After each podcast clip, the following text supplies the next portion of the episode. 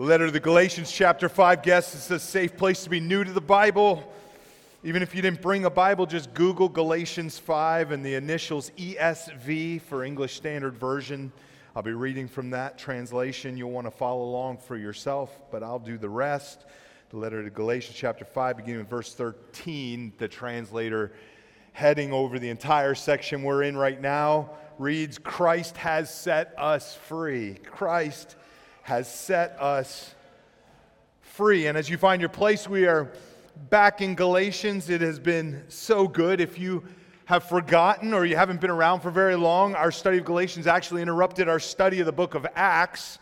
We'll go back to Acts in a couple months, but Acts, which is in the New Testament, is the New Testament record of the events that took place immediately following the death and resurrection of Jesus Christ, all that Jesus continued to do in and through his people in the very first years and decades of the church. And right about in the middle of our study of Acts, we hit pause to study Galatians, which is a letter written by the Apostle Paul during that same time period. You might say, in fact, you could say, this would be accurate when it comes to our study of Acts. The events that transpired during the first century throughout Acts, when it comes to Galatians, our study of Galatians, we are literally reading their mail.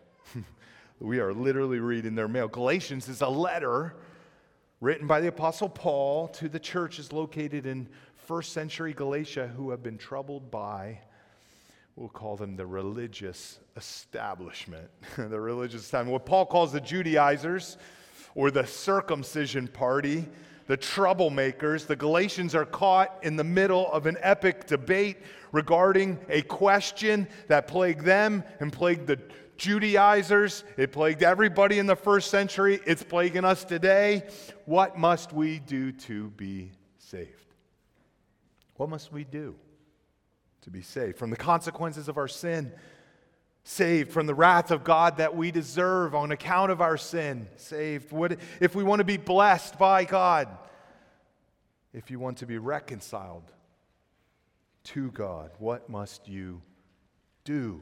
What must you do? And for, for nearly five chapters, Paul's answer in the letter has been nothing but faith.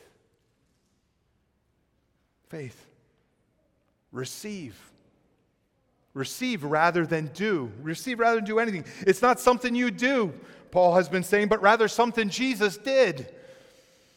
And we need to be honest. Let's be honest. For five chapters, after five chapters, most, if not all of us, at some point along the way have asked the question, some form of the question. Many of you have asked me, Is that it? Is that it? Just receive. Just believe. It's got to be more than that. What about godliness and holiness and obedience and pleasing the Lord with our lives? We call him Lord and King. Isn't there something we must do? And if you've been asking these kinds of questions, Galatian, Galatians has been doing its job. it, it, should unsettle you at, by this point. Five chapters in. It's been all what He has done, nothing about what we do. Galatians been doing its job. If you've been asking those questions, as I have, preparing us for the end, the conclusion to the letter.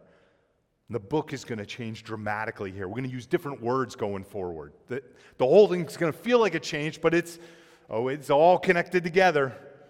But here we go. Page turns. Watch, listen, look with me. I'll read our text and then I'm going to pray. Beginning with verse 13, chapter 5. Follow along. Paul writes, verse 13 For you, we, we're called to freedom, brothers. Only do not use your freedom as an opportunity for the flesh, but through love serve one another. Verse 14 For the whole law is fulfilled in one word you shall love your neighbor as yourself. But if you bite and devour one another, watch out that you are not consumed by one another. the very words of God. We'll stop right there. Pray with me for understanding. Father, how good it is to be here among our brothers and sisters assembled before you, arrayed before you, those who belong to you, who have been reconciled and ransomed by you, now quiet from singing and celebrating and greeting and serving, now sitting and listening, reading, anticipating you will speak. We've come that you might address us. So make this moment last. Use it to change us, to save us, to instruct us, to make us more like you. Help, pray, Father, I pray you would help me help my friends. Feed us with your word. Show us Christ, we pray. In Jesus' name. Amen. Amen. I hesitate to say, but if I could just say, uh, it's, it's actually my first time in, back in the pulpit since my father passed a couple weeks ago, and uh, all the words seem to affect me differently. And uh, so, if I seem to lose focus, it could be you. it was probably me. Uh, hopefully, I'll come back around. Okay, listen, I, I have over the years, I think if, if I've gotten any older and wiser and a little more, um, a little more discerning as to what is going on, I have, have a growing conviction. I would say I've even reached a conviction. I'm persuaded by now that for most individuals, most people, especially those who attend church, who identify themselves as Christians, here among us, we're not immune to this, and in the broader church world, one of the most common phobias, fears that we struggle with, that we suffer from, is the fear of freedom. The fear of freedom. I know that sounds odd. Who would be afraid to be free? Doesn't everyone want to be free, love to be free? Isn't that what America is all about? Give me liberty or give me death. That was Patrick Henry, right? One of our nation's fathers. But, but for the more and more I observe myself, and I observe you, and oh, trust me, we're watching you. we're listening to you because we love you, both myself and you as a church in general. The more I read, the more blogs I interact with, the more counsel I receive and try to dispense of, the more I think and consider and struggle through this life, the more convinced I become. The surprised, I don't know why I'm surprised, though I continue to be surprised, but every time, but nevertheless, we are fearful of freedom. It's a little unnerving. It makes us uncomfortable, whether you realize it or not. It's a little disorienting to be free. Just yesterday, my dog, uh, Mickey, who, if you haven't met yet, he, sh- he doesn't come to church, I tell him, because he doesn't love Jesus. So he's not, not that you can't come to church if you don't love Jesus, but he's not a Christian, so he doesn't go to church regularly. He stays at home while we go. Though during the pandemic, he went to church one time. He was with us in our living room. Uh, but we were all in and out of the house. We're walking in the house and we're heading out, and uh, the door opened. And he's normally a really good dog, obedient dog, and he stays there waiting to hear at the door, "Can I come too?" As we all pal, and and we were all just piling out of the house. And I think someone, I'm not even sure who opened the door, but he just walks out with us as he was coming with us to wherever we were going. And it was disorienting for Mickey because he didn't get in the car. We put him back in the house again. Freedom is freedom can make us uncomfortable. So so many, listen, so many of the great thinkers of the last hundred or so years, last few centuries have noticed this, not just in the church, but really everyone. It's, it's counterintuitive. Freedom's counterintuitive in how we engage with it. It, it was, for some of them, the, the, the great thinkers of the last couple centuries, why they observed that no matter how much we suffer under the rule and reign of wicked tyranny, and you think World War I, World War II, we inevitably, all of us, once we are liberated, what do we do? We find ourselves pining again for another tyrant. Some people wonder if that's what we're doing here in our country. one French philosopher, I won't use his name because I don't want you to look him up, but this is what he said. He wrote a lot about freedom. He said, People often prefer, oh, this is so true, people often prefer a very limited punishing regime rather than face the anxiety of freedom. People, I think I do. I think you do.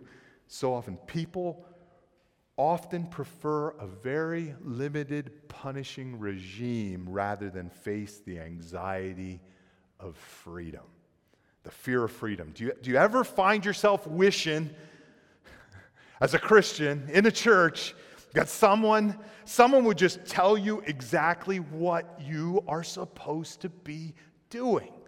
Someone just tell me. You, you've asked me this question. If you think, are you talking to me right now? Are you thinking about me? Yeah, I'm thinking about all of you. Everybody has asked me this question at some point. I just want to know if or what I am supposed to do.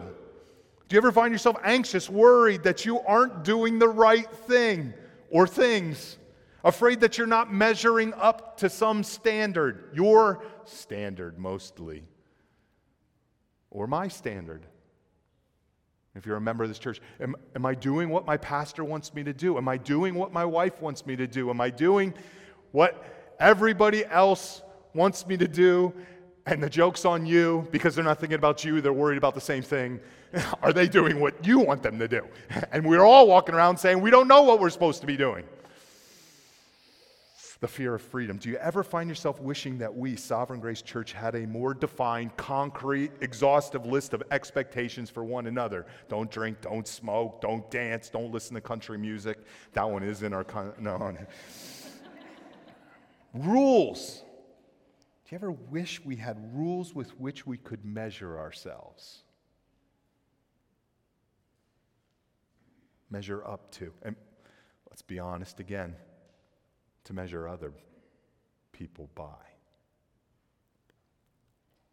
Do you find yourself, be honest, be honest with yourself for a moment. How, how often, when you hear or read the gospel, the good news of justification by faith and not by works, that the good news that you contribute nothing to your salvation that all you have to do is believe that peculiar grace of receiving. It's not a doing, it's not something you accomplish, you just take it.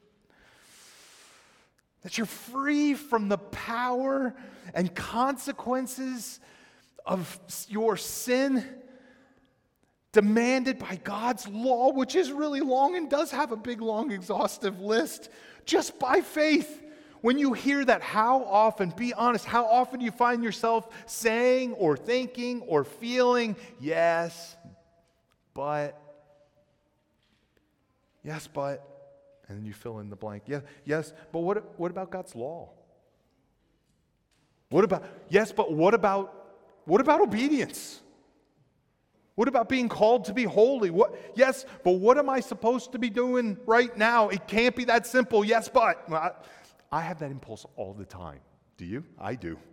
it's almost a reflex. It, it, it, it, it comes naturally. For the message of Christianity, I, this is what I'm convinced of. It's so unnatural.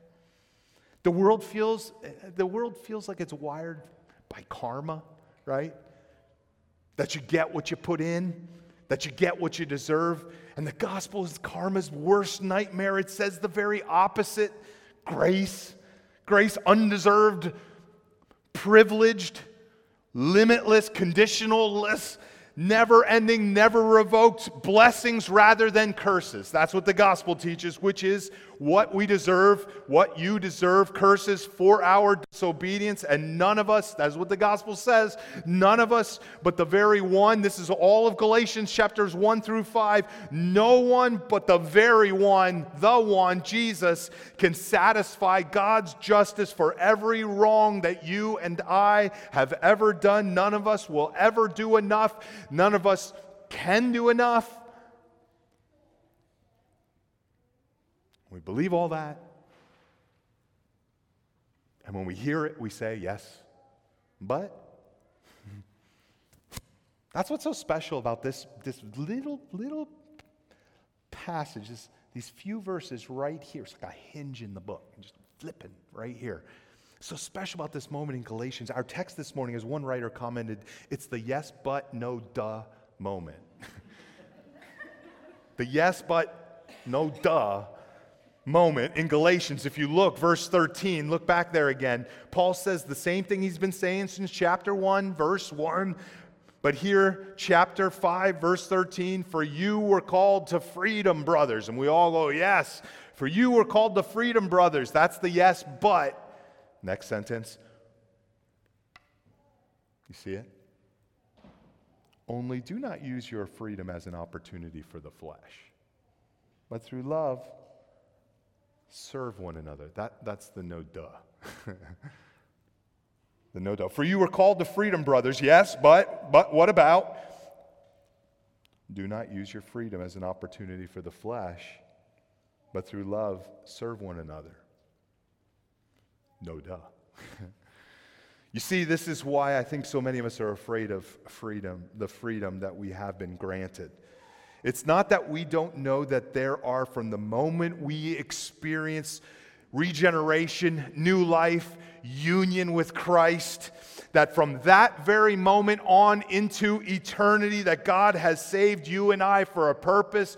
We believe that, we know that, and that that purpose is to bring him glory in everything we do, and that absolutely, unequivocally, without doubt includes our behavior as a consequence of that and our good works that he has planned and is part of why he has done what he has done for us. That's not why we struggle with our freedom. Because we're like, well, what do we do with this? Like Mickey outside, where do I go? Back into the house. it's not that. It's a no brainer. That's the no dumb moment. Of course, we are to use our freedom to please God and to bring Him pleasure by being like Him, first and foremost. That's what's there. As summed up so neatly throughout the New Testament, as Paul writes here, no, duh, don't use your freedom as an opportunity for yourself. That's not why he did this. But through love, serve one another. No, duh. No, no. Our fear of freedom, and this is what I'm convinced of, is rooted much deeper, much deeper in our soul. Our desire for our answer to our yes but questions aren't because we don't know what it is we're supposed to do in response. It's located in the very definition of what we believe freedom is in the first place. That's where our fear comes from, why we struggle with this. It's in the very definition of what we believe freedom is. What is this freedom that you and I have been called to? What is freedom? Some, some people read this text and they're very perplexed because the second half of those verses I just read sound more like slavery, servant to your neighbor. How does that jive with freedom? Allow me to offer you two sides of the same coin.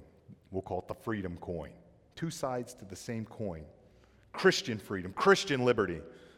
We are free from, one side will teach us this, what this freedom is. That's one side. We are freed from something. And the other side, we are freed to something. Okay? We're freed from, we're freed to. Number one, one side. Christian freedom is the freedom from the consequence of and the power of sin. That's what we've been hearing for five chapters. We are free. This is what this freedom is. We are freed from the penalty and the power of our sin. No more condemnation for those who have, by faith, received Christ and all that he has accomplished. No more condemnation. The law has nothing on us. No more unmet demands of the law. It isn't as if he paid all of it off, but there's a little bit left.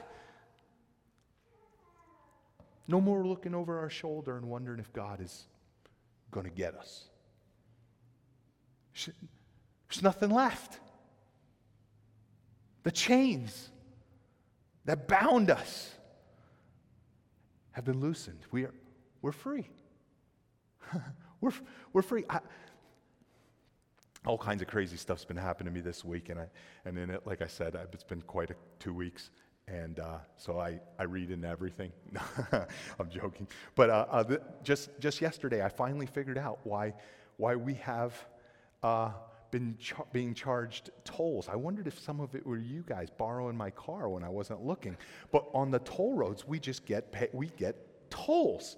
And then I finally pulled up the account on the tollroads.org website and found that I had like 30 transponders because if you know my family and we're a big family, we have a lot of hoopties. We go through cars like some people, whatever, go through whatever. We, we just have lots of cars. In each car, we got a new sticker and stick it on the dashboard. Well, it turns out I still had some leftover transponders floating around and I was ch- racking up some debt. well, somebody driving that little red Volkswagen convertible has been riding free down to Newport oh, every Friday night.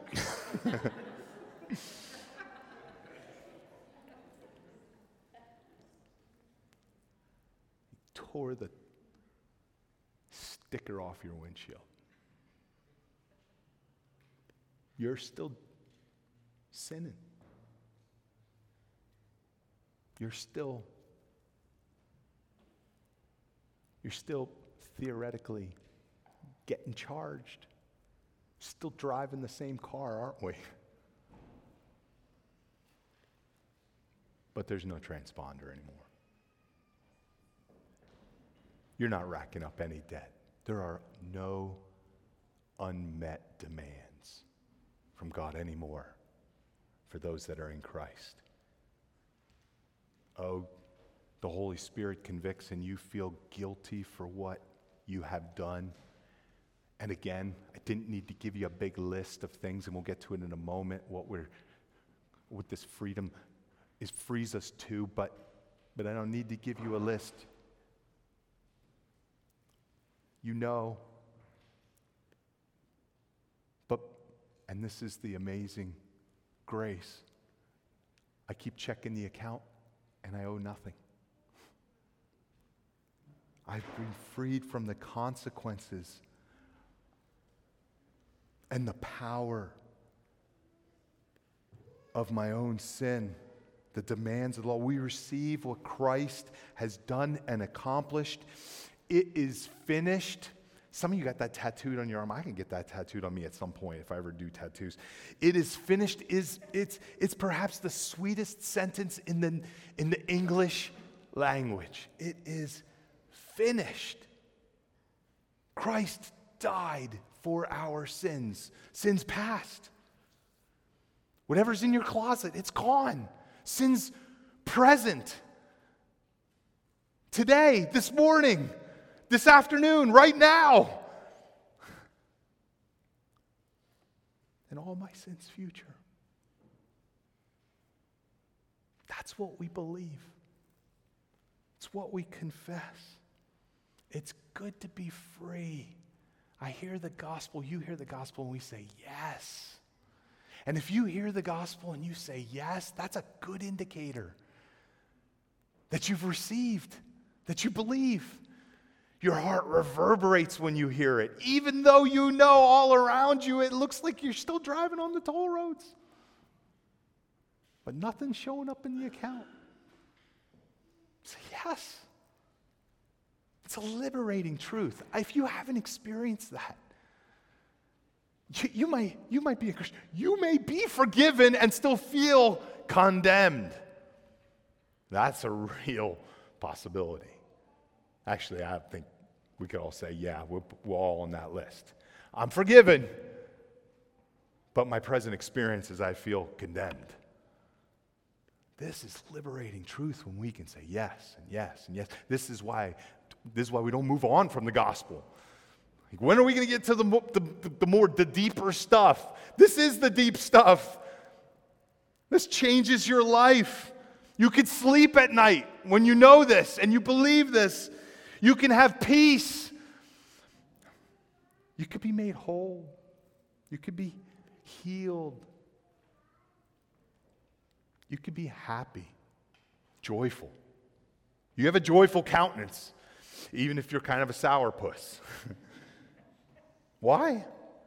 Because every day and every night, and all day long, and while you sleep,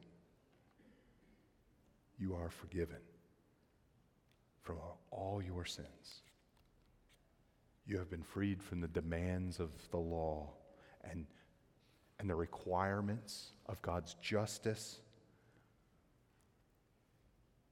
because Jesus Christ met them all on his cross when he experienced the terror of God's wrath. So much so that Paul writes to the Corinthians, he became sin. Says like what he, what he was.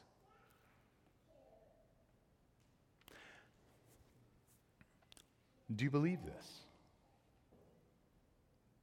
You, I know, I know. Probably everyone goes yes,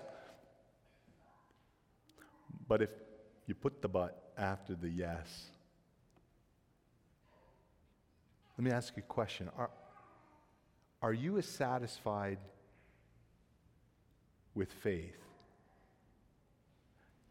as the way, we'll say, in which you can receive this, you can be saved? Are you as satisfied with this faith as God, the Father, is satisfied with faith? And when we say things like every Sunday, we hear this at the end, and I love it go living in the good of the gospel. Do you find yourself saying, Yes, I'm going with the gospel, the gospel ringing in my ears? Yes, I am satisfied with my faith that you have given me. That's a gift from God itself. Yes. And then just leave? Or do you say yes, but what, what should we do this week so that I can live in the good of the gospel? No. You, you know, if you think about the struggle here, oftentimes, and we've heard, you've heard it in Galatians time and time again, we, we talk about this in terms of legalism. This, this, this desire to be justified, to be justified, as in, like, this is what will prove that I'm right by the law. And I, I, was reading recently a list of this is what legalism looks like. He said, The legalist, one author said, centers his life around laws rather than God. This is the person that says, Yes, but. Yes, but. The legalist is concerned, more concerned about rule keeping than the needs of his fellow men. There's what a when we talk about the person who's struggling with the but. So here he goes, and he gives a list. Legalism emphasizes the externals. Ask yourself this question if you struggle with this. Legalism majors on minors, right? Worried about all the details. Legalism develops into a religion of experts. That's, that's what happens to a legalist. A legalist becomes an expert in the law. Help everybody with the law, right? Legalism tends to make absolute out of personal convictions or man made traditions and then impose those on other people. That's what the person who gets stuck on and isn't satisfied with the reception of salvation by faith alone. As author he wrote, legalism causes men to sin against the others in the name of righteousness. oh, and he's going to deal with that in a second. Legalism is characterized by self centeredness, pride. This is what it looks like. The yes, but, it can turn into real quickly judgmentalism and contempt for others before contempt for yourself. Are you satisfied? Can you say, as Paul writes, for you were called to freedom, brothers, and say, Yes, yes, I have been freed from.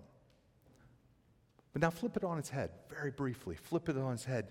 What are we freed to? What are we to? In a nutshell, let me say, we're free. We're free to obey. That's, that's why people will look at this and it can be confusing. I thought I was free, but now you're saying I need to obey.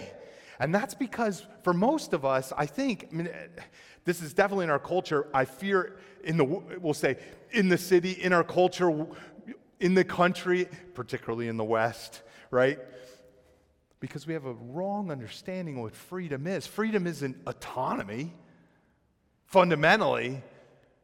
The illusion of autonomy. this idea, which I get at every, every Starbucks conversation with me, begins with, when I meet somebody new, begins with, Don't you believe in free will? And I always tell them, No, nobody is free. You're not free, I'm not free. I don't think freedom starts with autonomy. Listen, here's how one right describes autonomy autonomy, literally being a law unto yourself. Listen, autonomy is the way we moderns think of freedom. We do not need anyone telling us what to do. That's what it is to be free. How to feel. You're free to feel however you want, right? Who to be. I'm allowed to be anyone I want, he writes, or even what to be. Now, the freedom of self. He writes, we decide for ourselves. That's what freedom is we'll say, broadly understood as.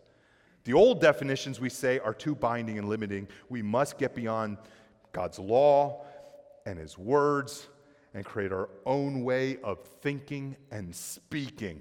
That's how many of us think of, believe freedom means. That somehow we are autonomous. It's quite the opposite. For once in your life, and then for all of eternity, you have the power. You are free to finally obey.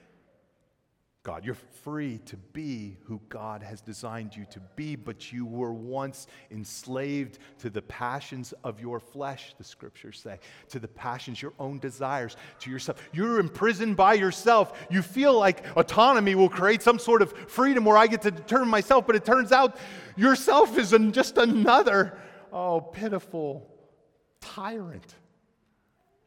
Stuck with myself.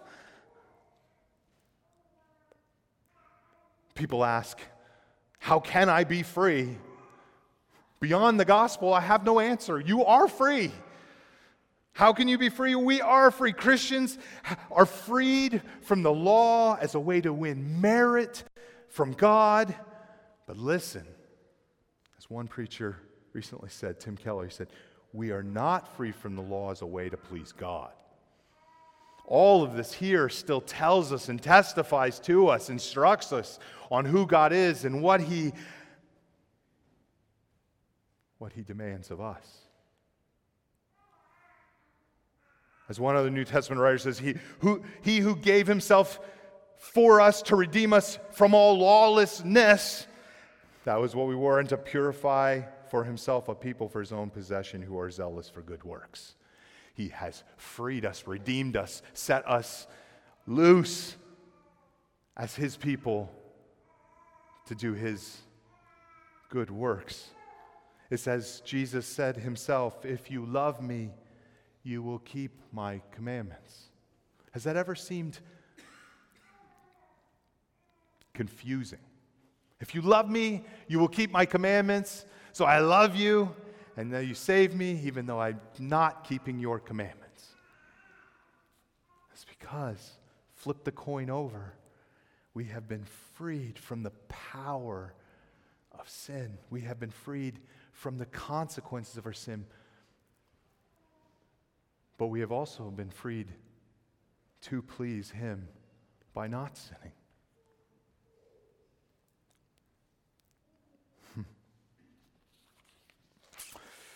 Jesus' freedom, the freedom that he offers us, is very different. It's meant to, it isn't meant to indicate that he has in some way untethered us from what is true and beautiful and holy. He hasn't unfastened us and liberated us from what is good and, and, and what is testified in his scriptures when you ask the questions, what about his law? And that's what he's doing here in the no duh moment, right? The yes but no duh moment. He has set us free from sin and death and the power of Satan. And this liberty gives us immunity and privileges and prerogatives that no one outside of those who have been freed from Christ have. We are liberated from ourselves and now able to serve. As one writer said, the gospel does not set us free to indulge us, that we might indulge in worldly pleasures. We're not set free from sin so that we can chase after our everyday day, every daydream and desire. No, we have been set free to serve. Look back at our text again. Paul says, For you were called to freedom, brothers right? That is what this freedom is from something to something. Only don't use your freedom as an opportunity for the flesh. No, duh, right? Obviously, this wasn't for my own gratification, but through love, serve one another. For the whole law is fulfilled in one word, and is that not profound? The whole law is fulfilled in one word you shall love your neighbor as yourself. You shall love your neighbor as yourself.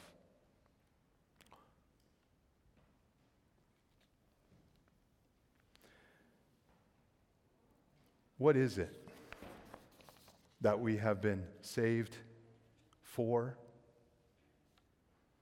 If we capture it in its right place, the law becomes very helpful. As Paul drops it on him right here in our text. Here's how Spurgeon, old London preacher, he says, What, what is God's law now for us? He asks the question. What, what is God's law? It is not above a Christian, it is under a Christian. Some men hold God's law like a rod in terrorem over Christians and say, if you sin, you will be punished for it. And I love Spurgeon. He says, it's not so. It's not so. The law is under a Christian. It is for him to walk on, to be his guide, his rule, his pattern. He says, We're not under the law, but under grace. Law is the road which guides us, not the rod which drives us, nor the spirit which actuates us. And that's the rest of Galatians, the Spirit. The law is good and excellent if it keeps its place. Now, listen, I'm going to tell you one more, one more author read to you speaking about this relationship between law and love. And this is pure gold. Listen, law, law is thought primarily in terms of specific commandments especially revealed by God. Is that not how you think of the law, right? Because now we've been saved to obey the law saved from the consequences of our sin, the demands of the law, but now saved to obey the law. He says, Law is not thought primarily in terms of specific commandments, especially revealed by God. Love, on the other hand, he writes, is viewed primarily as a motivating emotion that is dependent on law, the specific commandments of the Bible, to inform it of its duty, right? It is said that even in the case of Christians, love may want to do what is best for others, but it has no idea what to do in the absence of concrete revealed laws. That's the no duh argument there. No, no, we know what it is. Law, in the sense of objective commandments, is really at the center of godly living. This is what some believe. And love is little more than a motivating power necessary for proper commandment keeping. According to this view, and I hope I'm convincing you not to hold this view, according to this view, it is the law that provides the real substance of moral behavior behavior. Love merely provides its emotional impetus, right? It's the yes, yes, but I need a bunch of rules so I know what to do. And then if I love enough, if I love God enough, I'll do them. But listen to what he says. But by contrast, the Bible puts love at the very heart and center of godliness. It's, is love really nothing more than a motivating power that enables us to keep the law as it should, as we should, or is it a law instead, a description of, it is law instead a description of love? in action. What the law demands, love by its very nature is. Love does not look to a law outside itself in order to discover what it should what and he says that it should be patient. What does Paul write to the Corinthians? Love is patient. And listen, I can't preach this better than he says it. He runs through the scripture. Love itself tells me not to murder my neighbor, or seduce my wife, or steal his car, or falsely accuse him. Supreme love for God, by its very nature, causes me to give him first place in all my affections, makes me abhor idols as an insult to his infinite glory and prevents me from speaking irreverently of him. Love tells me in my conscience that I should not curse a deaf man or place a stumbling block before a blind man. Love also tells me that in order to protect others from possible injury. Here's the Old Testament I should build a guardrail around a dangerous roof, confine a dangerous animal like my dog Mickey, and cover an open pit. Love causes me to share the good news of the gospel with others, give to those in need, and do nothing that would cause others to stumble. Love also tells me to do those things that even Jesus, I'm sorry, that 11, I just lost my notes. uh, love also tells me not to do those things that even Gentiles without any special revelation from God know to be wrong. Romans. As we have seen, this includes things such as sexual immorality, right? He writes homosexuality, unrighteousness, wickedness. You want a list? Greed, envy, strife, deceit, malice, gossip, slander, insolence, arrogance, boasting, invention of evil, disobedience to parents, untrustworthiness, and lack of mercy. Examples such as these could be multiplied. In the words of Paul, if there is any other commandment, it is summed up in this saying You shall love your neighbor as yourself. In short, love does more than impel me to keep the law. What Paul is saying here that, brothers, you have been freed. You are free men. Law, love does more than impel you to keep the law. You are now able to love. Love is itself the fulfillment of the law.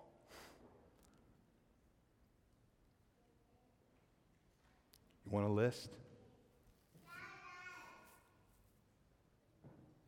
You want a list? Stop and ask the question Is it not enough that Jesus kept the list? Receive all of his merits and all of his rule keeping receive all of his blessings and the inheritance of all of creation on account of his position and privilege. Receive it all gladly, offered free for you, that you might be freed from you and begin to love him you want to love God more? Say yes. Yes to the gospel.